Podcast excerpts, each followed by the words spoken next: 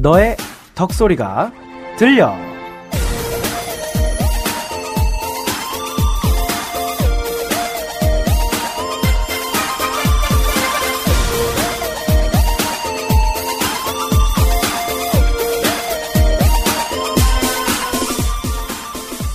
인류는 덕후들의 능력으로 진화했다.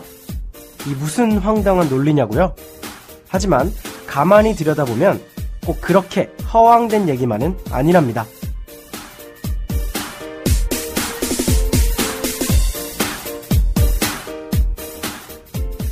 날고 싶다는 집착의 라이트 형제.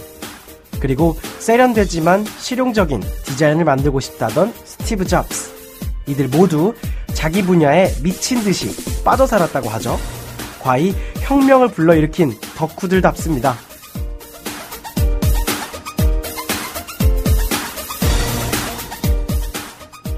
특정 분야에 깊이 파고들 줄 아는 그들.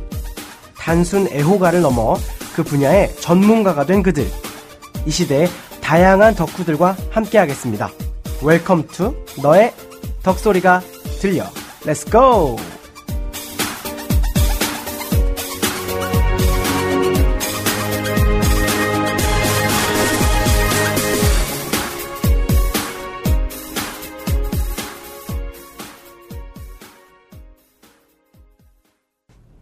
네, 여러분 안녕하세요. 쫑디제입니다.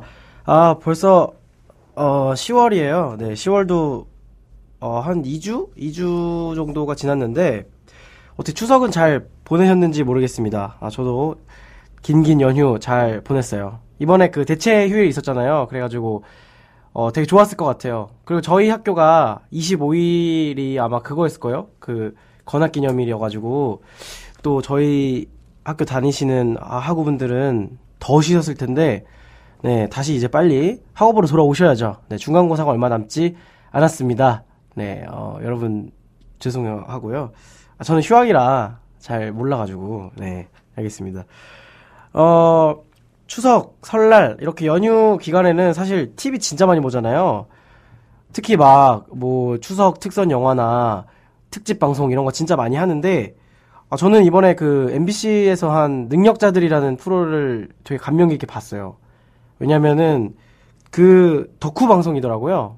저희 너덕들의 어떤 기획 의도랑 컨셉이 되게 비슷해서 처음에 그 제작된다는 말이 들었을 때, 말을 들었을 때부터 어, 관심이 있었는데 그만큼 우리 지금 시대에 있어서 덕후라는 문화가 이제는 어, 비주류가 아니라 어떤 트렌드를 선도하는 하나의 흐름으로 어, 자리 잡은 것 같습니다. 네, 여러분들도 재밌게 보셨을 거라고 생각이 들고, 그래서 사실 오프닝 멘트, 오늘의 오프닝 멘트도 그 능력자들 신호에서 좀 따온 거거든요.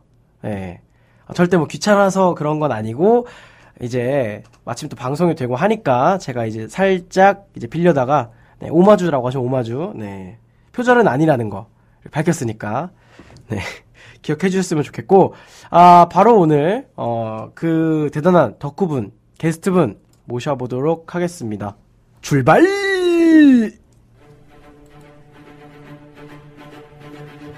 오늘의 덕후. 요즘같이 찬바람이 부는 가을밤. 이분의 목소리 하나만으로도 가을 분위기에 흠뻑 젖으실 수 있을 겁니다. 명실상부 대한민국 대표 보컬리스트 바로 박효신 인데요. 수많은 박효신 덕후 중에 가장 열정적으로 저에게 어필을 해주신 오늘의 게스트분이 있습니다. 바로 효진씨 소개하도록 하겠습니다. 어서오세요. 네, 안녕하세요. 박효신 덕후로 나온 효진입니다. 네, 아, 반갑습니다. 네, 반갑습니다. 저희 그 방송에 나와주셔가지고 대단히 감사드려요. 어, 제가 이런 기회 주신 쫑디제이님께 네. 제가 더 감사드려야 될 것 같은데요. 아유, 뭔 너무, 너무 가식적이고, 네, 오프닝부터. 아, 왜, 나오고 싶으셨어요? 원래? 아, 원래 이제 네. 쫑디제이님하고도 저랑 이제 안지 좀 꽤, 꽤 됐잖아요. 음, 꽤 됐죠. 아, 네. 네. 그런데 이제 요즘에 너무 열심히 준비하시는 거 보고 음. 재밌어 보이기도 하고 제가 또 좋아하는 것도 되게 많다 보니까 꼭 한번 나와보고 싶었었거든요. 음. 그래요. 이렇게 나와주셨으니까 네. 재밌게. 네. 사실 제가 재밌게 하, 하는데 한계가 있거든요. 이게 게스트분이 말을 재밌게 해주셔야 방송이 재밌어지는 거예요, 원래. 평소대로만 받아쳐 주시면 아, 그 지난주, 아, 지난주는 아니고, 지난화 방송 들어보셨어요? 혹시 3화, 그, 네, 당연히 들었죠. 어, 어떠셨어요? 약간 아유. 리뷰를 좀 해주신다면. 리뷰를 좀 하자면 네. 어, 뭐랄까 좀 뭘 할 말이 없네요, 딱히. 넘어가도록 하겠습니다. 네. 그래, 남의 방송 딱히 할 말이 뭐가 있겠어요. 아니 네. 근데 그 게스트 그 게스트 분하고도 저도 이제 친분이 있다 보니까 음, 네. 그분이 되게 열심히 준비를 해가신 것 같더라고요. 저도 네. 그때 좀 방송 듣고 놀랬어요. 음. 그렇게까지 그 사람을 좋아하는지 몰라서. 어, 저도예요, 그거는. 네. 그죠? 오늘 그 지난주 게스트 분, 아, 지난주가 아니죠. 지난화 게스트분 네. 못지않게 열, 열정적으로 또 해주셨으면 고맙겠어요. 그 열정만큼은 자신 있습니다. 딱 보이네요. 네. 네, 눈에서 벌어 보이는데, 일단은 본격적으로 코너 들어가기 전에, 네. 그, 오늘 효진 씨 이렇게라고 소개를 해주셨어요? 네. 어, 본명이신가요? 어, 과거에 저의 본명이었죠. 아, 그러면 지금은 혹시 이름을 바꾸신 건지. 네, 지금은 이제 개명을 해서 새로운 이름을 가지고 어. 살아가고 있고요. 아니, 무슨 간첩도 아니고. 혹시 그 개명을 하신데 어떤 특별한 이유가 있으신가요? 그거는 잘 모르겠는데 저희 부모님이 네. 그때 당시에 제가 중요한 시기였죠. 고3이었어요. 아, 네. 고3이었는데 그때 이제 마침 큰 시험도 앞두고 있고 하니까 뭐 이제 다 따져보고 이러다 보니 철학적으로 저한테 맞는 이름이 아니다. 음. 이래서 이제 바꾸게 된 거죠. 그래요. 그, 이름 바꾸면 원래 또 잘 된다고 하잖아요. 네, 그때 정말 어. 새로 태어나는 기분이었어요. 아, 나도 이름 바꾸면 어떨까 생각을 저도 가끔 해보거든요. 네. 근데 좀 적응이 안 될 것 같아서. 처음에는 적응이 좀 힘든데 어. 이제는 이제 효진 씨라고 이제 불러주셨는데 네. 그 이름이 저한테는 되게 이제 낯설거든요. 아, 19년을 그렇게 살았는데도 낯설어요? 음, 네, 좀 그래요. 음. 이게 한 5년 정도 이제 이렇게 새로운 이름으로 살다 보니까 과거에 저는 잊어버리게 되고 그렇다고 과거의 모든 걸 다 잊어버리면 안 되잖아요. 그 그죠. 이름으로 살았던 때가 무슨 뭐 부끄럽고 그런 건 아니잖아요. 아, 전혀 그런 건 아니에요. 아, 그러면 네, 뭐 알겠습니다. 그러면 오늘만큼은 그래도 어, 닉네임이자 전 네. 이름이었던 효진 씨로 아, 네, 애착이 네, 가네요. 오늘 방송만큼은 그렇게 해주신다고 이제 말씀을 하셨는데 네, 어 벌써 날씨도 좀 추워지고 저녁에는 네, 10월이고 이제 중간고사도 얼마 안 남았고 네. 어떠세요? 음, 중간고사가 아마 방송이 나오는 날짜 그 날짜 가 둘째 주죠? 네 한 2주 후 일주일 후인가 그럴 거예요 아마. 어, 제가 계산을 해본 결과 네. 보니까 시험이 한 일주일 정도 남았더라고요. 그런데 어 저는 나름 열심히 하고 있어요. 아 그래요? 네, 되게 열심히 준비하고 있고 음, 네. 마침 이제 제가 평소 공부하던 과목들이랑 별로 뭐 크게 틀어지는 것도 없어서 교수님들하고 막 그런 것만 좀 좋으면 아니 그 걱정인 게 네. 사실은 어 시험 기간 일주일 전이라서 네. 많은 분들이 이제 안 들으실까봐 그런 게 좀 걱정이에요 저는 사실은. 아 근데 그게 네. 쫑디제이님도 좀 잘 아시잖아요. 시험 기 시험 기간에 페이스북 뭐 인스타그램이 아 더 활성화된다는 거. 그거는 그래요. 아, 그리고 약간 또 이렇게 뭐, 아, 공부 좀 안 되니까 뭐 들으면서 할까? 막 이런 사람들도 있잖아, 많이. 그죠? 그래서 이제 또 그런데 작은 기대나 희망을 걸어보는 거죠, 뭐. 시험 기간에 뭔들 음. 재미없는 게 뭐가 있겠어요. 아, 그건 그렇네. 어. 그걸 그건 그래. 노리자고요. 그건 그래. 벌써 음. 깔깔 웃고 있겠네, 벌써. 알겠습니다. 어, 어쨌든 이렇게 오늘 방송을 산뜻하게 한번 출발해 보려고 했는데, 그, 오늘의 주제가 박효신이잖아요. 네. 날씨랑 되게 잘 맞는 것 같아요. 박효신 하면 발라드를 이제 많이 부르시니까 그렇죠. 아무래도 가을에가 가을이 최고죠. 가을의 발라드 최고죠. 최고죠, 진짜. 쓸쓸한 발라드. 네, 아, 벌써부터 이렇게 우시면 안 되고요. 네. 어쨌든 아, 음. 뭐 하실 말씀도 없으신가요? 뭐 이제 가을이다 보니까 되게 이제 청취자 여러분들도 되게 많은 종류의 노래를 접하실 거라 생각을 해요. 그렇죠.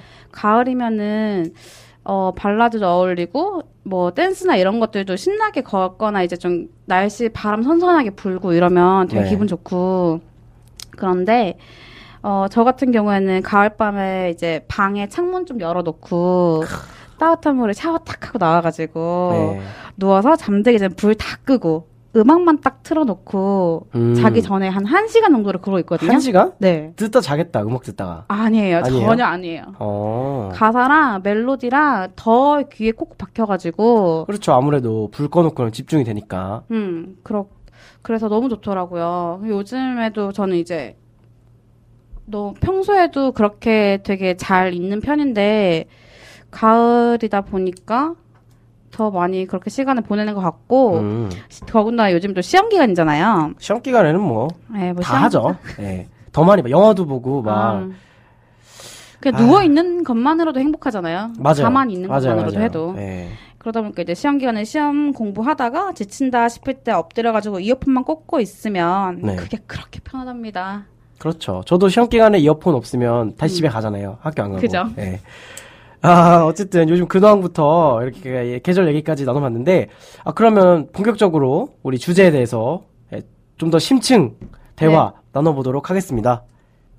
자, 첫 번째 코너입니다. 이름하여 덕통 사고.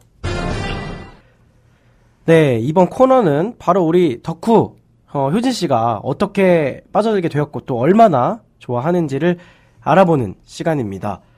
어, 일단은, 박효신, 너무 유명한데, 네. 굳이 소개를 해야 되나 사실 이런 생각도 들었었거든요. 음흠. 그래도, 모르시는, 아니, 근데 모르는 사람은 진짜 없을 거예요. 없죠. 거의 없다 봐야 돼요. 일단은, 어, 그래도 소개는 어쨌든 해야 되니까, 네. 간략, 간략하게, 어, 재미있는 부분 위주로, 어, 해주세요. 아시겠죠? 네, 재미라기보다는 이제 네. 제가 좀 더 많이 알려드린다는 음. 입장에서 말씀드릴게요. 알겠어요. 너무 당연한 얘기 말고, 네. 네, 알겠습니다. 그러면, 박효신, 어떤 가수인가요? 네, 우리 박효신님, 효느님이라고도 하죠. 효느님. 네, 왜요, 효느님. 왜요? 박효신인데, 그러면 효느님 아니에요? 효느님? 아니, 박, 파크. 아, 팔, 쿄. 예. 아, 음. 그래서 효느님이라고 해요. 팬들 사이에서. 네. 대장님이라고도 하고요. 대장님? 네. 무슨 저기 김정은 원수님도 아니고 북한이에요? 아니 그게 아니라 네. 이제 저 이제 팬들 모두를 꾸려 이제 이끌어 나가시는 네네. 대장님이라는 의미에서 대장이라고 하고 그러거든요. 네네. 그런 거 태클 걸지 말아주세요. 아니 아니요 댓글이 아니라 그냥 여쭤보는 거예요. 아, 그래요? 저는 저는 박효신 팬분들과 등을 지고 싶지 않습니다. 그죠? 네네 음. 계속 해주시고요. 네, 우리 큐느님 소개를 해드릴게요. 네. 솔직히 이제 뭐 다른 프로필 사항은 포털 사이트에 검색을 하시면 많이 아실 수 있을 거니까 네, 그렇죠. 제가 이제 알려지지 않은 부분 그런 것들만 잘못 알려진 거 이런 음. 것들 위주로 이제 알려드릴게요. 네. 박효신님은 1981년 9월 1일에 태어나셨어요. 네. 포털 사이트에 검색을 해보면 프로필 상으로는 12월생이라고 나와 있는데 네. 그건 이제 출생 신고를 늦게 하셔서 개인적인 사정으로 주민등록상으로는 그렇게 등록이 돼 있는 거고요. 네. 실제 생일은 9월 1일이십니다. 아, 잠시만요. 근데 네. 이렇게 말씀하시는 걸 보면은 네. 약간 무슨 옛날 영웅담 얘기하듯이 뭐 우리 대장님의 어 생신은 이날인데 뭐 이렇게 돼서 저렇게 됐다 막 이런 위인전 같아요. 마음에서 우러러 나오는 거예요. 아니 근데 약간 종교 종교 같다는 느낌을 살짝 받았거든요. 아니 오히려 엑소보다 더 그 더 신앙을 갖고 계신 것 같아요. 아, 저는 박효신 이제 뭔들. 음, 박효신이지 뭔들 네. 네 뭔들 뭐 그렇겠습니까? 그래 그래요. 네. 네. 아 조- 좋아 보이네요. 네. 저는 그- 네. 모든 일상생활에 그런 엔돌핀을 힘들 음. 때마다 박효신으로부터 찾기 때문에 네. 아, 이게, 아유, 이거 무슨 경건해지는 약간 종교 같아서. 네. 알겠습니다. 그, 어쨌든, 포털 사이트에 나 있는 거랑 진짜 생일이랑은 다르다는 말씀이시죠? 네, 달라요. 그래서 네. 이제 팬들 사이에서나 그렇게 이제 실제 생일로 이제 챙겨드리고 그러고요. 아, 챙겨드려요? 네. 왜 팬들, 왜 아니, 무슨- 좋아하는 가수분들 있으면. 아니, 무슨 집안의 어르신이에요? 네? 아니, 집안의 어르신이에요? 아니, 네. 뭐, 쫑디제이는 그런 적 없으세요? 이제 좋아하는 아이돌이나 이렇게 뭐 생일 되면은, 왜, 팬들이 검색창에다 뭘 올리거나 이런 식으로 이벤트 아. 같은 거 되게 많이 하잖아요. 그러니까 어떤 건지는 아는데, 네. 그냥 이제 그렇게 이벤트를 했다, 이렇게 하면 되는데, 뭐 이렇게 생일을 챙겨, 챙겨 드린다. 뭐 이제 이런 표현이 약간, 약간 저- 고조 할아버지 느낌이 나가지고. 그냥. 그것보다 저보다 좀 나이가 많으시기도 하고 워낙 아, 그건 신- 그래요. 워낙 네. 신적인 존재라서 박효신, 네 음, 박효신 가효신, 갓 가효신. 가시죠. 네, 알겠습니다. 아, 그럼 우리 가효신께서는 어떻게 인간계, 이 대중음악계에 발을 들여놓게 되셨나요? 네, 박효신님이 이제 저에게 오신 건 아유, 무슨 막, 어, 성우경을 그어야 될 것 같은데. 네, 네. 다시 이제 평범하게 말씀드릴게요. 네네. 네, 이제 박효신이 가요계에 데뷔하게 된 거는 일화가 되게 유명해요. 네.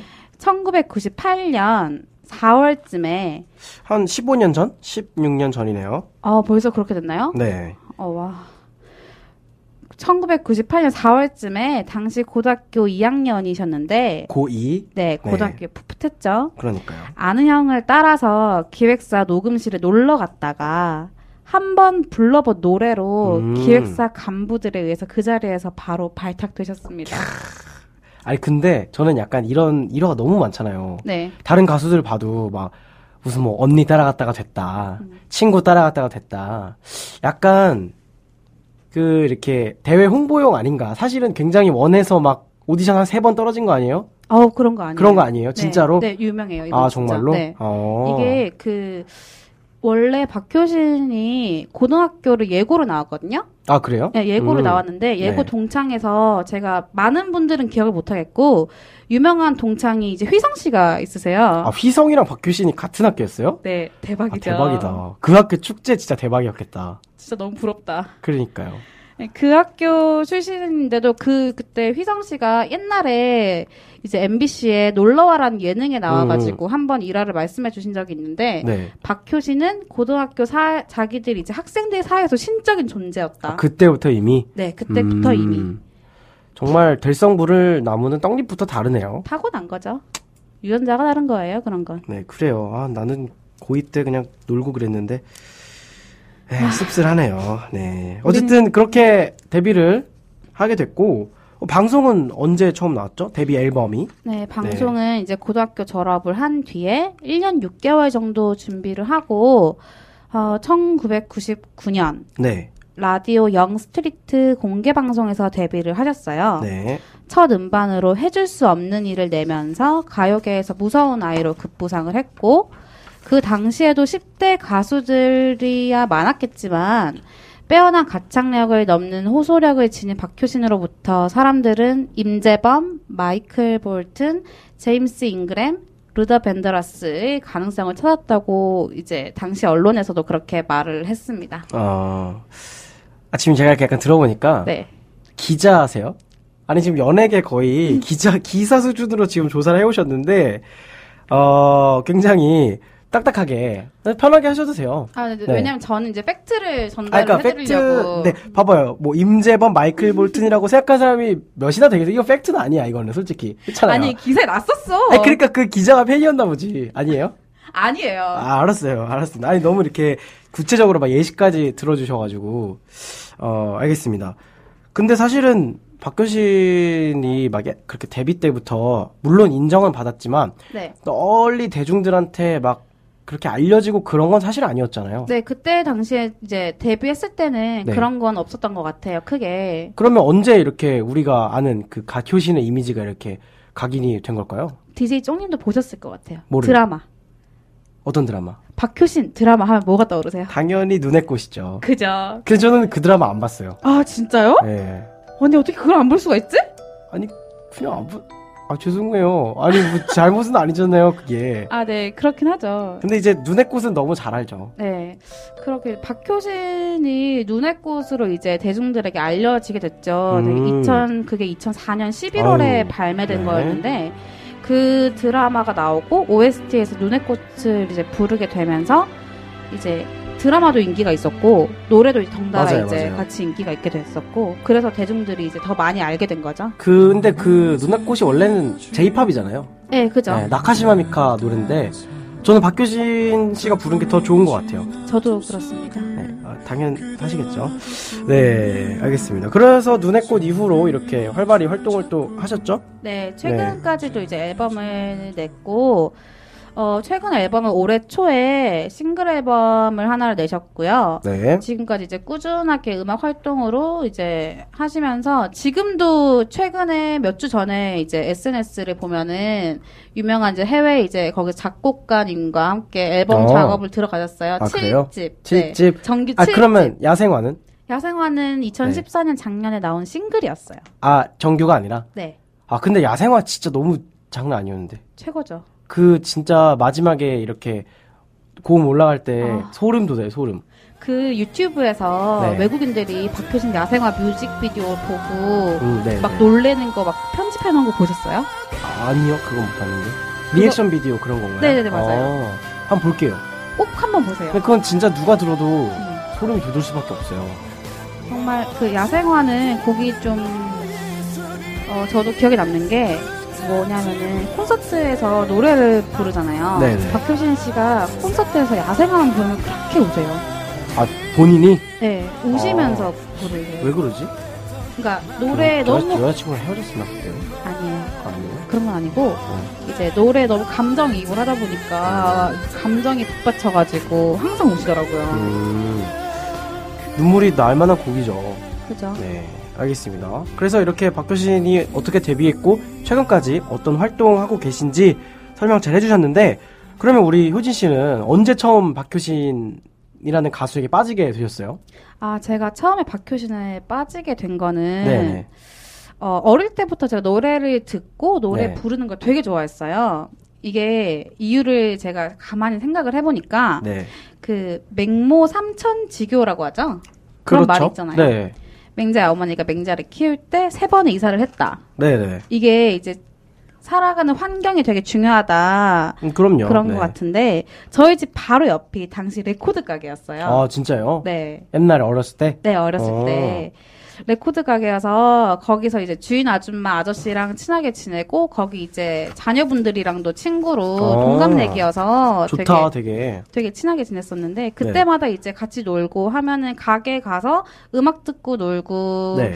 그렇게 놀다 보니까 노래를 많이 접하게 되고 그때 제가 처음 들었던 게 이제 눈의 꽃. 그때? 네. 10년 전에? 네. 아, 정말. 좀 좋은데. 네. 그때 들었는데 너무 좋은 거예요. 매장에서 흘러나오는데. 그 간주만 들어도 좋아요, 그거는. 음, 네. 너무 어떡해. 그래요. 아, 빨리 또 눈의 꽃 들으면은 빨리 겨울이 왔으면 좋겠어요. 약간 그런 느낌 있지 않아요? 네, 그죠. 나는 약간 눈의 꽃 전주만 들으면 아, 뭔가 막 겨울이 온 것 같고 연말이 된 것 같고 막 그런 느낌이 조금 드는 것 같아요. 겨울에 혼자 있, 혼자 있거나 뭐 누구랑 같이 들어도 되게 좋고, 막, 가만히 있으면 딱 보면 노래만 들어도 눈이 내릴 것만 아, 같은 맞아요. 느낌, 맞아요. 맞아요. 밖에. 그게 너무 좋아. 저도 그 노래 되게 좋아하는데, 그때 처음 박효신을 알게 됐죠. 저도 네. 그 노래를 듣고. 그 이후에도 그냥 다른 아이돌 좋아하면서도 이제 노래 즐겨 듣다가, 대학 올라와서 보컬 동아리를 시작을 했어요, 제가. 네. 어떤 동아리죠? 어, 저희 학교에 속해 있는 동아리인데, 아, 뭐, 그렇다고 학교 중앙 동아리는 아니고, 네. 대신 여러 과에서 애들이 모여가지고 만든 동아리인데, 저, 저가 이제 같이 일기예요 아, 이제 노래 부르는 거 좋아하는 사람들끼리 네. 만나가지고 소모임처럼 시작을 하자. 근데 그게 되게 많이 커서 지금 잘 되고 있긴 한데, 여튼 거기서 이제 노래 연습을 다 같이 하잖아요. 그럼 그렇게 하다 보니까 자연스럽게 더 많은 노래를 듣고 부르고 연습을 하다 보니까 그렇죠. 그때 당시에 저를 되게 많이 챙겨줬던 동기 오빠가 한 명 있어요. 네. 그 오빠가 박효신 노래를 하나 둘씩 숨어 있는 명곡 들을 소개해 주듯이 알려주더라고요. 음, 아까 타이틀 말고도 막 네. 이제 수록곡이나 이런 곡들. 수록곡 중에도 왜 안 알려진 거 되게 많잖아요. 네, 네. 그런 것들 위주로 알려줬었는데 그러다 보니까 이제 자연스럽게 다른 아이돌들은 다 접고 그냥 음. 박효신만 바라보자. 다른 아이돌들 관심 없어요? 지금은 딱히 뭐 아, 그래요? 네, 너무 어리기도 하고 그 그건 그래요. 네, 뭐 어리더라고요. 제가 뭐 오빠 오빠 할 그런 것도 아니잖아요. 이제 그렇죠. 오, 이제 본인한테 오빠는 거의 뭐 없죠. 많이 없어요, 진짜. 네. 많이 없어요. 요즘 애들이 뭐 나오면은 93년생 이러면 리더고 아니 93 하, 제가 기억나요. 저희 그 원더걸스 처음에 데뷔했을 때 저희랑 동갑이라 해서 진짜 놀랐잖아요. 깜짝 놀랐죠. 근데 지금은 나이가 많이 들었어요, 다들. 보면 그 미스 A 수지 씨도 네. 저희보다 어리잖아요. 맞아요, 맞아요. 아이유도 어리고, 어우 맞네. 예, 다 어려요 이제 웬만하면. 언니 오빠가 없어요. 그래요. 어쨌든 그래서 아이돌을 안 좋아하고 그런 건 아니지만 네. 어 박효신이라는 가수 그리고 네. 음악에 지금 빠져서 한우물만 파자. 한우문 파고 계신 거잖아요. 네. 네. 그래서 이제 꿈만 그렇게 이제 박효신을 되게 좋아하게 되고 네. 작년에 제가 드디어 꿈에만 그리던 박효신 콘서트를 기적적으로 그 피 튀기는 피켓팅을 네. 뚫고 성공을 했어요. 아, 진짜로? 네. 어디서 표 받은 게 아니라 받은 게 아니라 제가 저 새벽에 막 아이고 취소표 풀리는 거 해가지고 취소표? 네. 네. 덕후의 기본이죠 정말. 그죠? 네. 정말 그때 다녀오셨어요? 다녀왔어요. 음. 제가 그때 쫑디제이님께도 엄청난 찬양을 했던 것 같은데 맞아요 맞아요 기억나네요. 저 콘서트 가서 울었다고. 근데 콘서트 가면 많이들 우는 것 같아요. 네, 근데 저 그- 감동이 진짜 있나? 정말 네. 그 라이브로 듣는다는 게 음. 장난이 아닌 것 같아요. 그리고 그 순간에는 모든 게 다 멈춰지고 진짜 거의 콘서트면 몰입이 돼가지고 네네. 노래만 듣다 보니까 그렇죠. 또 약간 연출도 그렇게 하잖아요. 막 집중할 수 있게 콘서트는 맞아요. 막 조명 하나에다가 막 그냥 가수 핀 하나 탁 쏴고 그래 노래하고 막 노래 웅장이 다 울려 그러니까 퍼지고. 그러니까 아 정말 말만 들어도 이렇게 상상이 되는데 네. 어 정말 뭐 콘서트 말고도 또 뮤지컬 이런 거 많이 다녀보셨잖아요. 네, 저 뮤지컬도 되게 좋아해요. 박효신 씨가 뮤지컬도 요즘에 하시잖아요. 네, 하셨죠. 어, 작품으로는 그 모차르트도 하나 하셨고, 네. 그리고 최근에는 어, Phantom of the Opera. 오페라 팬텀. 유령 음, 음. 팬텀 역으로도 하셨고, 그리고 네. 그 전에 엘리자벳, 엘리자벳 네, 작품도 하셨고. 아, 그러면은 이렇게 콘서트나 오- 그 뮤지컬 많이 보러 가셨는데 네. 혹시 기억에 남는 에피소드라든지 아니면은 진짜 내가 감동을 받았다 하는 네. 그런 순간들 혹시 소개 좀 해주실 수 있나요? 아, 네. 뮤지컬에서 이제 제가 박효신을 보러 갔을 때 네. 이번에 팬텀을 보러 갔었는데 일부러 전 열심히 정말 티켓팅을 해서 이것도 또 이번에도 정말 열심히 했어요. 네. 열심히 해서 두 번째 줄 정중앙 아, 앞에서 앞에서 오케스트라석이네요 거의. 네 VIP석이에요. 와, 대박이다. 거기서 있으면서 이제 어, 일부러 얼굴을 보고 싶어서 음. 갔었어요. 갔다 왔는데 여기 이제 맡으신 여기 팬텀 유령역이잖아요. 그러면은 이제 역할상 마스크를 끼고 있을 수밖에 어 없어요. 맞아요 맞아요 맞아요. 네. 그래서 저는 반만 끼잖아요 이렇게 근데. 근데 반만 끼는데 거기서는 이제 마스크가 거의 얼굴을 다 가리고 있어요. 아 이게. 그래요? 네. 어. 이제 입하고 노래하실 수 있게만 음, 해놓고 네. 다 가린 그런 정도였는데 네. 그래서 저는 이제 뭐 여- 작품 이제 오늘 차 다 끝날 때쯤 되면 커튼콜 할 때쯤 되면 마스크를 벗어 주시겠지. 팬, 팬 서비스로. 음 네, 그렇게 네. 생각을 했는데 아 와우 이 프로페셔널 모습 절대 안 벗으시더라고요. 깐깐하다. 정말 네. 단호박이네요 단호박. 네 그때는 좀 야속하기도 했는데 내가 네, 어떻게 이 자리를 그러니까. 왔는데 얼마나 주고 그러니까요. 어쩔 수 없었지만 그것마저도 뭐 좋아해야죠. 아유 정말 아쉬우셨겠어요. 네 정말 아쉬웠어요. 그럼 뭐 콘서트 쪽은 어떠세요? 기억에 남는 순간. 콘서트는 네. 박효신 콘서트는 되게 유명한 게 있어요. 왜요 왜요? 러닝 타임이 진짜 길어요. 아 정말 혼자인데 솔로잖아요. 혼자. 네, 솔로잖아요. 게스트가 많이 나오나? 게스트는 제 기억에는 제가 갔을 때는 다이나믹 듀오 왔었거든요. 어, 네. 근데 그 게스트 시간만 해도 한 20분? 음. 20분에서 30분 길면 그 한 정도인데. 네, 한 팀만. 어. 한 팀만 하는데 러닝 타임이 무려 공식 러닝 타임이 260분이에요. 그러면은 거의 막 4시간 넘는 거네요. 네, 대한민국에서 그때 최근에 뭐 다른 가수분이 뭐 깨졌다 이런 말씀이 있긴 한데 어, 그 전까지는 기록상으로는 박효신이 최장 시간인 걸로 음. 대단하시죠. 아유, 안 지치나? 4시간 혼자서. 정말 저도 앉아가지고 본 저도 그러니까. 지쳤는데 관객들이 먼저 지칠 것 같아. 제가 그때 7시 콘서트를 보러 갔었는데 네. 콘서트가 다 끝나고 나오니까 12시가 넘었더라고요. 막차도 끊기고 대박이다. 아니 그룹도 아니고 혼자 콘서트를 음, 꾸미는데. 네, 맞아요. 아, 너무 힘들지 않을까. 그 긴 시간 혼자 노래 다 하면서 며칠 또 거기다가 콘서트를 하루만 하는 게 아니잖아요.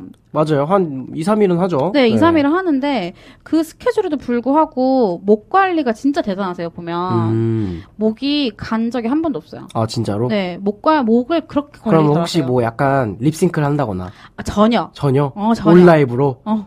아, 그거 어떻게 해? 그 4, 5시간을 혼자서? 그니까 God효신. 음. 그래요. 아유, 대단하네요. 네, 네. 그리고 또 하나는 네. beat light라는 건데요. beat light요? 네. 뭐죠, beat light가? 어, 응원 도구 같은 거예요. 야광봉 같은 건가요? 네, 야광 팔찌로 아, 이제 이제 팔찌. 건전지만 갈아 끼울 수 있게 어 응원 도구인데 네. 이게 팬들이 사서 준비하는 게 아니라 어 박효신이 팬분들을 위해서 직접 콘서트를 보러 온 관객들에게 나눠주는 거예요. 아, 그 박효신 측에서 직접 네, 박효신이 직접. 보통은 가- 앞에서 사잖아요. 네, 야광봉을. 저희는 그럴 필요가 전혀 없어요. 아, 대박이네. 정말 들어가면은 좌석마다 하나씩 다 있어요. 아, 놓여 있어요, 네, 이미? 놓여 있어요 이미. 어이구, 되게 지극정성으로 준비하시나 봐요. 팬 콘서트를. 사랑이 진짜 대단하세요. 음. 대한민국 가수로서는 이런 게 최초라고 하더라고요. 아, 그래요? 네, 가수가 팬들을 위해서 콘서트에서 선물을 준비하는 게, 음. 네, 그래서 콘서트 하루에만 나눠주는 비트라이트 가격만 다 합쳐도 콘서트 한 번 더 할 수 있다고 아, 본인이, 진짜로? 예, 본인이 그때 말씀하셨어요. 그거를 감수하고서라도 팬들한테 이렇게 선물을 해주시는 거잖아요. 네. 아, 되게 자상하기도 하고, 자상하죠? 대단하기도 하고, 예. 마음도 얼마나 예뻐요. 근데 물론 뭐 사비로 하는 건 아니니까. 회사 돈이잖아요. 회사 돈이긴 하지만 네. 거- 그것도 이제 나눠, 나누잖아요. 회사비를. 아니, 뭐 그렇다는 거예요. 그냥 말이 그렇다는 건데. 무튼, 네. 아니, 근데 무슨 색깔이에요? 그러면? 이게 네. beat light가 총 여섯, 일곱, 여덟 색깔이 들어가 있어요. 아이고. 그래서 중앙 컨트롤로 이루어지는 건데 관객석이 올림픽 체조 경기장에서 네. 전 객석이 한꺼번에 노래, 노래에 맞춰가지고 색깔이 변해요. 아, 그러니까 내가 이걸 조정하는 게 아니라? 네. 이거 끼고 있으면은, 중앙에서 아, 우와, 신기하다. 정말 예뻐요. 그게 일부러 그걸 보려고 스탠딩 좌석도 되게 인기가 많긴 한데 네. 그게 전체적으로 보려면은 뒷좌석이 되게 네, 그쵸. 좋거든요. 2층이나 3층이나 뭐 이렇게. 네, 저는 2층에 앉았었어요. 아, 네. 정말 예뻐요. 아니, 그러면은 그냥 막 이렇게 응원하고 이런 게 아니라 음. 관객들이 들고 있는 것도 말하자면 공연 연출이잖아요. 하나의 그죠, 같은 그죠. 공연이잖아요. 음, 그죠. 와, 되게 아이디어 되게 좋다. 되게 좋죠. 예. 정말 예뻐요. 그게 비트라이트를 한번 이제 보고 이러니까 네. 아, 너무 예뻐가지고 저도 동영상으로 찍어 왔었거든요. 음, 네. 사진도 되게 많이 찍기도 하고. 네. 뭐 한꺼번에 전 객석이 이제 멜로디에 맞춰가지고 똑같은 색깔로 막 이루어지는 그 물결 같은 그런 진경, 진풍경 정말 저 너무 감동해가지고 네. 눈물 날 뻔했어요 그때. 아, 진짜 이쁘겠다, 근데. 정말 예뻐요. 아, 이런 건 줄 몰랐는데, 저는 야광복인 줄 알았거든요, 그냥. 아 아니에요. 아, 네, 알겠습니다. 아, 이렇게 에피소드까지 얘기를 나눠봤는데, 어, 그 중간중간에 많은 네. 얘기를 하다 보니까 벌써 시간이 너무 오래됐어요. 네. 네, 어, 아쉬우시겠지만, 아직 전 말을 못한 게 되게 많은데. 일단은 노래 한 곡 듣고 우리 그럴까요? 다음 얘기 해보도록 해요. 아, 네. 우리 그러면 효진 씨 추천곡 하나 선정해 주시죠. 어, 전 솔직히 이 네. 질문 때문에 한 몇 주를 고민을 했어요. 정말. 어떤 곡을 추천해야 되나 이런 거? 네, 정말 오죽하면 제가 네. 제 친한 친구한테. 어 내가 그 중에 이제 걔 중에 추려봤다. 그래가지고 음. 캡처를 해서 리스트를 보내줬는데 아, 세어보니 그 정도로? 세어보니까 24곡이 제가 간추린 거더라고요. 아니 거의 전곡이야 무슨. 네, 그래서 뭐 어쩔 수 없이 네네. 그 중에 이제 한 곡을 뽑았는데 먼저 어떤 곡인가요? 네 제가 오늘 추천해 드릴 곡은 박효신의 이상하다라는 곡인데 어쿠스틱 버전이에요. 아, 어쿠스틱 버전. 네. 네. 이거는 제가 이제 뭐 어쿠스틱 버전이라고 따로 말씀드린 것처럼 앨범에 원래 박효신님의 이제 원곡도 있긴 해요. 네. 근데 이 곡은 스페셜 앨범에 이제 어쿠스틱 버전 수록이 돼 있는 건데 이상하다 노래 가사를 보면 이 사람을 사랑하게 되는 그 시점에서 뭐 자신이 변해가는 그런 모습들이 생소하다 음, 보니 이상하다 이런 이제 네가 변해버리니까 불안한 내 모습이 이상하다라고 네. 하는 그런 내용인데 어 원곡은 설레는 그런 느낌의 밝은 멜로디가 맞아요, 섞여 맞아요. 있거든요. 예. 저도 들어보셨죠? 들어봤어요. 예. 그런데 이제 이 곡은 기타 반주로만 이루어져 있다 보니까 가을에 듣기도 되게 좋고 음, 어, 묘한 느낌이 드는 곡이에요. 곡 분위기가 네, 곡 네. 분위기가 가을에 듣기 정말 좋은 것 같아요. 알겠습니다. 그러면 우리 효진 씨가 추천해주신 네. 이상하다 그리고 네. 어쿠스틱 버전 듣고 어, 돌아오도록 하겠습니다. 잠시만요.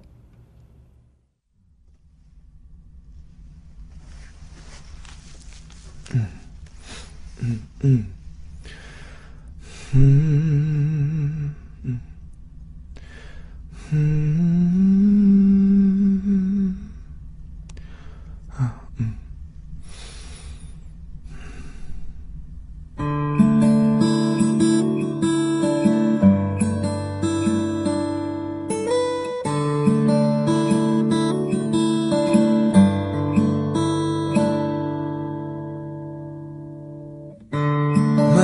방황했던 나 아픈 상처뿐인 나 그대를 난 알면서 yeah.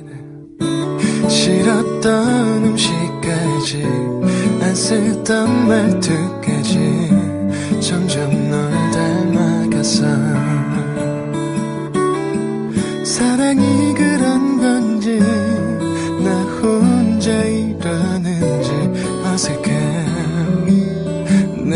모습들이 불안해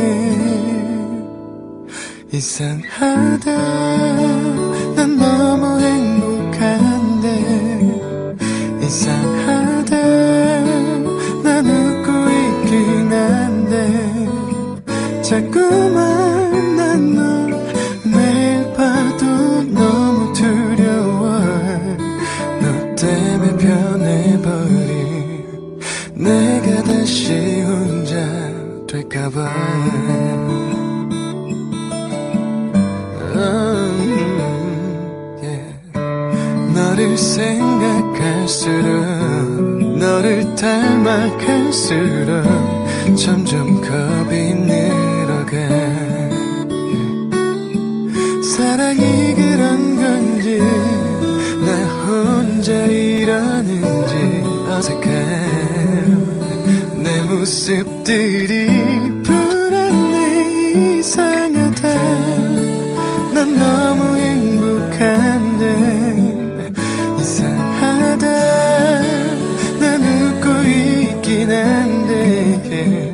자꾸만 난너 매일 봐도 너무 두려워. 너 때문에 변해버린 내가 혼자 될까 두려워. 두려워. 이런 생각을 했어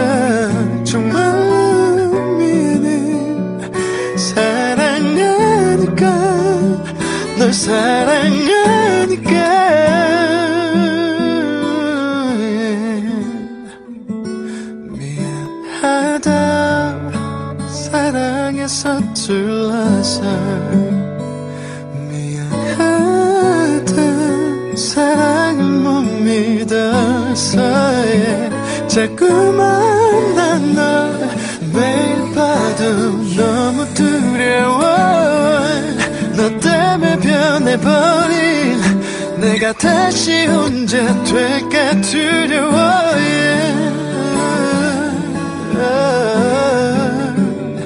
미안하다 사랑을 못 믿어서 yeah.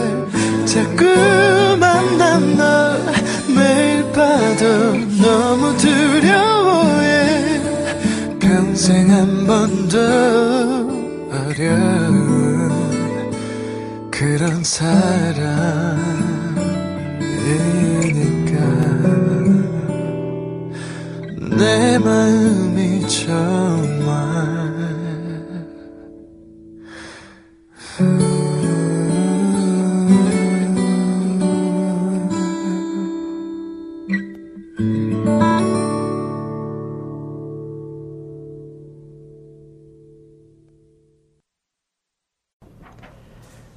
네, 어, 박효신의 이상하다 어쿠스틱 버전 듣고 왔습니다. 어, 좋은데요? 좋죠. 네, 가을이랑 되게 딱 잘 맞는 것 같아요. 네, 특히 이제 저는 앞에 인트로 부분이 네. 너무 좋아요. 아, 저 그거 소음인 줄 알았어요. 아, 아니, 아니에요. 그러니까 맨 처음에 들었을 때 잘못, 잘못 들은 줄 알았어. 아, 막 그러잖아요. 음, 음. 이, 이러니까. 네, 그게 너무 좋아요. 정말 음, 간드러지긴 하네요, 진짜. 이게 팬들을 위한 스페셜 앨범에 들어있던 거다 보니까 네. 더 그랬던 것 같아요. 음, 약간 좀 더 내추럴하고 자연스럽게. 네. 어, 알겠습니다. 어, 일단 1부에서는 정말 뭐 박효신 소개부터 기억에 남는 에피소드까지 이렇게 좀 재밌는 얘기를 많이 나눠봤는데, 뭐 알고 계시죠? 이분은 약간 좀 제가 궁금했던 거, 아니면은 평소에 좀 논란이 됐던 부분들을 질문해보는 시간이에요. 네, 네. 무서워요. 아예, 아예, 뭐, 본인이 잘못하신 거 아닌데요. 뭐. 네. 어쨌든 질문에 대답만 잘 해주시면 되니까 네. 아시겠죠? 네, 열심히 해보겠습니다. 네. 그러면 바로 2부 들어가 보도록 하겠습니다. 덕후 청문회. 네, 어, 이름에서도 알 수 있듯이 이제 제가 질문을 하고 우리 네. 효진 씨께 답해 주시고 이렇게 하면 돼요. 네. 네, 아시겠죠? 네. 네, 아, 왜 이렇게 긴장하세요? 어, 이 코너가 네. 저는 이제 항상 들을 때마다 네네. 되게 좀 콕 집어서 물어보시고 이러다 보니까 좀 많이 긴장을 그렇죠. 하더라고요. 음. 저 듣는 저도 긴장을 했었어요, 솔직히. 아, 그 정도예요? 네. 아, 그 정도인가요? 네, 특히 어, 네. 이제 뭐, 뭐, 특히 1화에 제 기억에 남던, 남던 게 네네. 1화 이제 엑소 편이었잖아요. 맞아요, 맞아요. 아무래도 가수는 팬덤들이 되게 좀 네. 무섭다 보니까 네. 여러분들이 듣기도 하고 방송을 네. 그래서 말 한마디 한마디가 굉장히 조심스럽다는 거. 네. 아, 그래도 어차피 효진 씨가 무슨 뭐, 팬 전체를 대표해서 나오거나 아, 그런 건거 아니기 전혀 저는 그러니까 일개 아니기 팬일 때문에. 뿐입니다. 그러니까. 네. 이렇게, 이렇게 좀 여유롭게 하셔도 돼요. 네, 저는 제 네. 의견 제가 아는 대로만 말씀드리고 네. 네. 알겠습니다. 아, 그러면 첫 번째 질문 드려보도록 하겠습니다. 사실 박효신 하면 두껍고 또 허스키한 보컬의 대명사라는 말이 떠오르는데요. 굉장히 매력적이고 개성이 강한 가수입니다. 하지만 개성이 강하다는 말을 살짝 뒤집으면 특유의 색이 굉장히 진해서 쉽게 질릴 수도 있다. 뭐 이렇게 생각할 수도 있겠는데요. 우리 효진 씨, 덕후분께서는 어떻게 생각하시나요? 네, 이 부분은 저도 이제 보면 생각을 해보면 네, 처음에 이제 박효신이라는 이름을 알리게 됐을 때 그런 발성으로 이제 대표성을 갖게 되신 것도 어느 정도 맞는 말인 것 같아요. 그렇죠. 네. 네, 그래서 상당히 많은 분들이 박효신 하면 딱 떠올리시는 발성법과 이미지가 있긴 한데, 좀 막 소몰이하고. 네, 그렇긴 하죠. 그런 이제 말씀을 저도 되게 많이 듣는 편인데, 저는 왜 제가 웬만하면 긍정적이게 생각을 하려고 해서 그런 건지 모르겠지만, 네, 어느 정도 대중들에게 자신을 알린 그런 대표적 이미지로 생각을 하면, 그런 면으로 생각을 하면 좋은 것 같기도 하고, 네, 그렇죠. 네, 그리고, 아, 그리고 제가 말씀을 드리자면은, 박효신 씨가 발성이 지금 계속 바뀌고 계신 상태예요. 아 그래요? 네, 일부러 네. 발성을 이제 주기적으로 이제 바꾸시는 편인데, 그게 근데 그렇게 되나? 되시더라고요. 아 그래요? 네, 그러니까 뭐 유명한 프로그램들이 있죠. 가수들과 팬의 이제 노래를 비교를 해서 보는 히든싱어라든지, 아 맞아요, 히든싱어. 네 그런 프로그램에서 섭외가 되게 많이 와요. 아니 히든싱어는 왜 나갈 법도 한데. 네. 나갈 법도 한데 저도 이제 방송에서 이제 박효신을 못 본 지 꽤 됐으니까 보고 싶은 그러니까요. 마음에는 나와 주셨으면 하긴 한데 또 얼굴도 반반해가지고. 잘생기셨죠? 그러니까요. 네. 비주얼 가수로도 손색이 없을 텐데. 그런데 이제 계속 거절을 하시는 이유가 있으시대요. 아 그래요? 발성이 뭔데요? 이제 앨범마다 다르시다고 네. 음. 이제 일부러 발성을 바꿔서 부르기도 하고 이제 계속 이제 그런 발성법을 연구하시고 그렇게 하시는 스타일이라서 네. 아무래도 팬들이 자기 이제 들었 듣고 노래를 부르는 거잖아요. 팬들은 연습을 그렇죠. 할 때. 네. 그러면은 과거에 자신의 발성법을 따라하고 이런 게 있기 때문에 맞물리지가 않는다. 음. 그래서 나는 출연을 하는 걸 거부를 한다. 이런 식으로 이제 어. 이 일이 이야기가 나오더라고요. 어, 그러니까 박효신 씨 같은 경우에는 과거에 어떤 틀에 얽매이거나 네. 그러지 않고 계속해서 발전된 발성법을 지금 연구하고 계시고 있네요. 네. 계속 그렇게 노력을 하시는 것 같고, 그래서 네. 그런 면에 있어서는 이제, 어, 좀, 저는 되게 긍정적이게 봐요.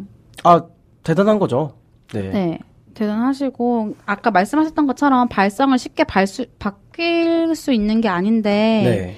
그렇게 바꾸고 연습하시는 거 보면은, 앨범마다 확실히 팬분들은 느끼실 거예요. 앨범마다 발성하시는 게 달라요. 그래요? 네. 근데 솔직히 저 같은 사람들이 들었을 때는 보면. 네.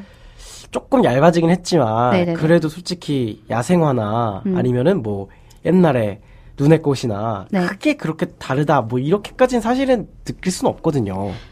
사람의 목소리인지라 크게 그러니까, 다르지는 네. 않겠지만, 근데 이제 걱정이 좀 되는 건 네. 이제 제가 좋아하는 가수들이 많이 있지만 네.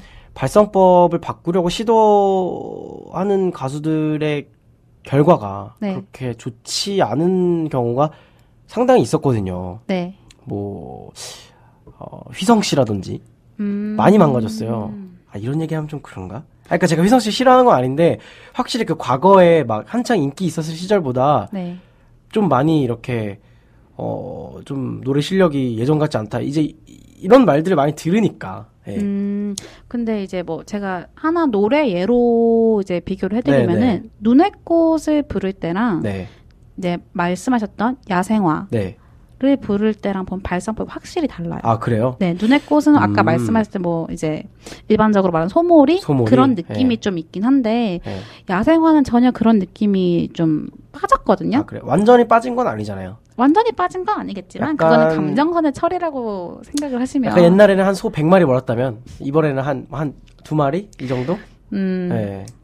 네, 그래서 많이 그런 거는 이제 색깔이 짙어지진 않고 음. 오히려 그런 색보다는 이제 여러 가지 색을 입으, 입으시려는 것 같아서 음. 음, 알겠습니다. 긍정적이게 봐주시면 네. 좋겠습니다. 아, 되게 대단한 것 같아요. 발성법을 바꾼다는 게 쉽지 않은 일인데 저도 오늘 집에 가서 한번 비교해서 한번 들어보도록 하겠습니다. 네. 네. 우리 청취자분들도 예전 노래랑 또 요즘 노래랑 한번 비교해서 들어보시면 또 그 재미가 있을 것 같아요. 네, 그런 재미도 있으실 것 같고, 제가 봤을 땐 그렇게 노래를 더 많이 듣고 이러시다 보면은, 네. 어, 바뀌고 난 뒤에 목소리가, 어, 이런 게 더 좋구나라고 음. 생각을 하시고, 더 좋아하게 되실 수도 있으실 것 같아요. 네. 알겠습니다. 아, 답변 정말 잘 해주셨고, 바로 그러면 쉬지 않고 두 번째 질문 드려보도록 하겠습니다. 현재 포털 사이트에 박효신이라는 단어를 치면 사실 노래나 앨범, 뮤지컬 얘기보다도 전 소속사와의 여러 가지 논란, 그리고 소송에 관련된 기사들이 마구 쏟아져 나오는 걸 볼 수 있는데요. 실제로 박효신 씨는 3년 전 판결에서 전 소속사에게 약 15억 원을 배상하라는 판결을 받기도 했었습니다. 이 일련의 안타까운 사건들, 우리 효진 씨는 어떻게 바라보시나요? 역시나 예상했던 질문이 나왔네요. 기다리고 있었어요. 네. 도대체 뭔지 이 사건이. 그러실 네. 줄 알았어요. 아, 그럼요. 예. 네. 그래서 저도 이제 많이 찾아보긴 했는데, 네. 가장 예민한 문제이긴 하죠. 이게 팬들 사이에서도 그렇죠. 그렇기도 하고 네. 본인께도 그렇기도 하고 어 이제 몇 년 동안 계속되는 싸움이기도 하고요. 지금은 네네. 정말 이 문제에 있어서는 박효신의 잘못이라면 제가 생각하기로는 네. 소속 전 소속사를 잘못 만났다는 거. 음. 어, 정말 저도 웬만하면 이런 이제 부정적인 사건이나 좀 네. 안 좋은 일들은 웬만하면 안 보고 싶어서 네네. 찾아보지도 않는데 찾아보고 하니까 최근에 9월에 네. 공판이 있었어요. 아, 최근에도? 네, 있었는데 어 당시 이제 8월 말에 박효진 씨가 최후 변론에서 그런 말씀을 하셨어요, 직접. 17년 동안 음악 생활을 하고 살았는데 음악만 하느라 법에 대해 잘 아는 편도 아니고 알아야 될 법을 잘 모르고 살아왔다고 음. 하시면서 누군가에게 피해를 주려고 했던 행동은 아니다. 음. 공인으로서 더 조심하고 여러 생각을 하며 살아야겠다고 말씀을 하셨어요. 그러니까 아기가 없었다는 거죠? 뭐 고의가 네. 있었다거나 전혀 그런 거는? 그런 건 네. 없으셨던 것 네, 같고요. 그리고 9월에 공판이 이제 끝일 줄 알았는데 10월로 연기가 됐어요. 아 맞아요 연기됐다고 기사 떠들어, 뜨더라고요 얼마 전에 네, 그래서 지금까지도 계속 여전히 싸우고 있는 상태고 네. 아무래도 팬들이 걱정하는 거는 뮤지컬 활동이나 여러 가지 활동도 되게 많이 하시고 하는데 네. 아무래도 이런 문제가 있다 보면 마음 한켠에 근심 걱정이 자리 잡고 있으면은 무슨 일을 하든 거기에. 네. 다 집중하기 힘들잖아요. 그렇죠. 네. 그걸 좀 걱정하는 음. 거죠. 아 되게 뭐 좋은 일은 아니지만 네. 어쨌든 이번 일들을 계기로 해가지고 더좀 발전된 그리고 성숙한 활동 어, 하시기를 바랄게요 저도 네, 어떻게든 빨리 좋은 결과가 나서 네. 편한 마음으로 음악에만 몰두하고 좋은 음. 음. 악으로 예, 뮤지컬로는 뭐 좋은 작품들로 행복하게 음악 하시는 모습 보여주실 수만 있다면 좋겠어요. 아, 네, 알겠습니다.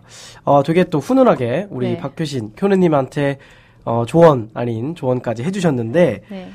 어, 오늘 이렇게 방송을 하시면서 어떠셨어요? 오늘 소감 한 말씀만 부탁드릴게요. 아, 제가 정말 할 말이 많았는데, 네, 네. 그죠? 알고 있죠. 네, 할 네. 말이 정말 많았는데, 어, 아쉽게 시간도 정해져 있고 이러다 보니까 그렇죠. 말씀을 되게 많이 못 드렸어요. 네. 아, 이게 못 드린 거예요? 네, 저 아이고. 정말 참은 겁니다. 아이고, 네. 한 번 더 불러주시겠어요? 역시. 나중에 또 기회가 되면은 시즌 2로 해가지고 네. 한 번 또 하죠. 아유, 좋다. 이번에 일단 제가 보기에 청취율 좀 보고 아, 청취율 보고. 뭐 많이 이렇게 홍보를 해주세요. 그러면 또 이제 다음에. 어, 지금 듣고 있는 청취자분들도 많이 홍보해 주시면 감사하겠어요. 아, 예. 저, 제가 다음에 더 셀프 좋은, 홍보, 셀프 홍보. 제가 다음에 더 좋은 노래 더 많이 음. 알려드릴게요. 음, 그래요. 네. 어쨌든. 음. 흠. 오늘 그 준비해 오신 거는 조금 아쉽게 다 못하셨지만 네. 그래도 많은 내용을 또 우리 청취자분들께 알려주시고 그러셨어요. 네. 네. 제가 박효신 덕후로 출연을 하긴 했는데 네. 과연 제가 솔직히 나오기 전까지 되게 고민 되게 좀 많이 됐어요. 왜요? 어, 내가 얼마나 많이 알고 있다고 네. 나갈 수나 있을까? 음. 나가서 말이나 할 정도가 되려나? 걱정 반. 걱정할 수 있죠. 네, 걱정 반, 설렘 반이었는데 준비하면서 여러 가지 생각을 해보니까 하나하나 말씀드리기 계속 생각이 나더라고요. 음, 네네. 네, 그래서 평소에도 뭘 좋아하거나 누굴 좋아하거나 그러면 거기에 푹 빠져버리는 성격인 것 같다고 주변에서 말들을 마- 되게 많이 들었었어요. 저는 금사빠. 아니 금사빠라기보다는 네. 좀 뭐랄까 너는 거기 하나 빠지면 뭐, 헤어나오지 못한다. 음, 그죠. 네. 완벽히 빠지는구나. 바닥까지 네. 칠 때까지. 네, 그렇게 말씀을 되게 많이 하셨는데, 그걸 저도 오늘 깨달았습니다. 인정할게요. 아이고, 네, 알겠습니다. 네. 아, 딱 보이, 보여요, 근데. 그죠? 네.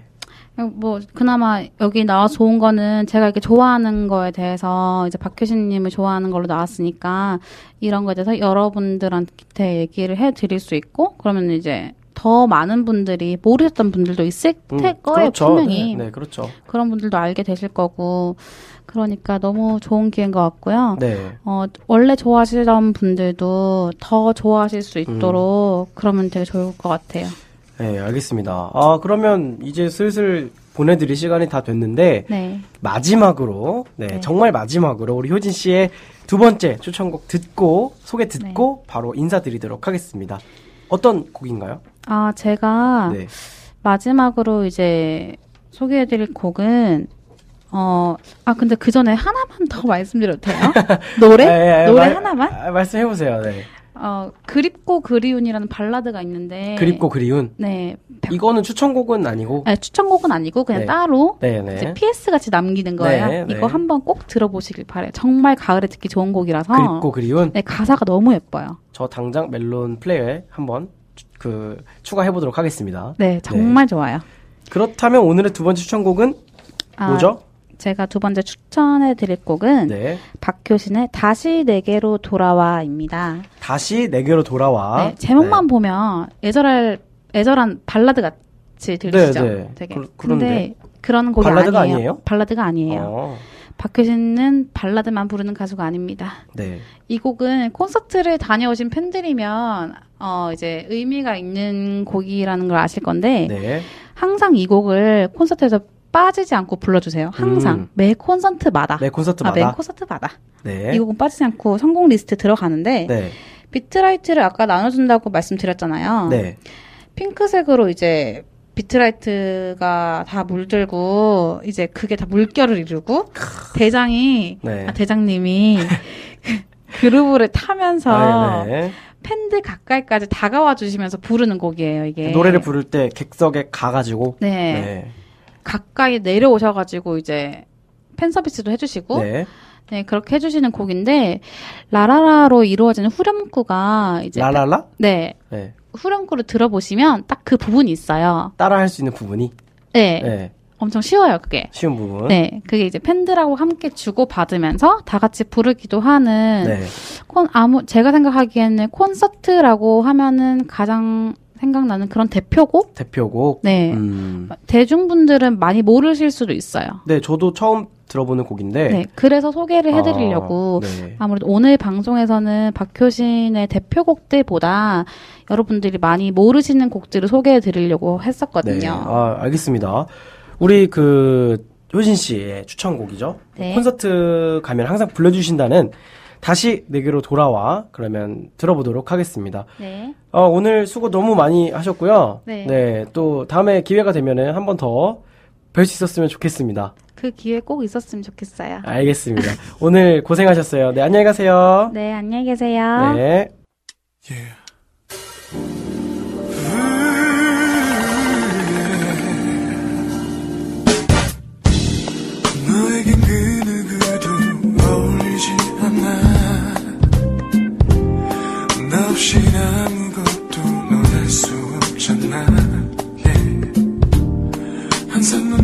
것이라 생각했던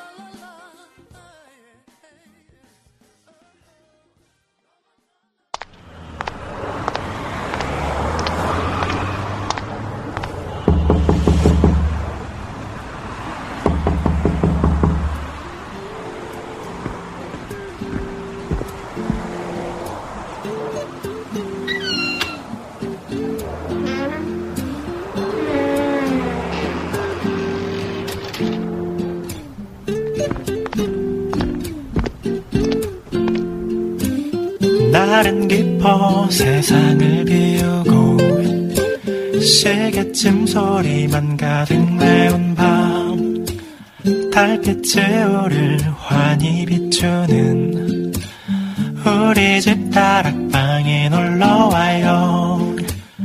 우리 집 다락방에 놀러 와요.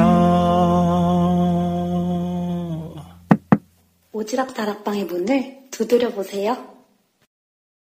네. 박효신의 다시 내게로 돌아와. 그리고 저희, 아, 죄송한데, 잠시만요. 저기 게스트분들, 잠시만 나가게, 저기, 저쪽으로 가주세요. 나가세요. 나가세요.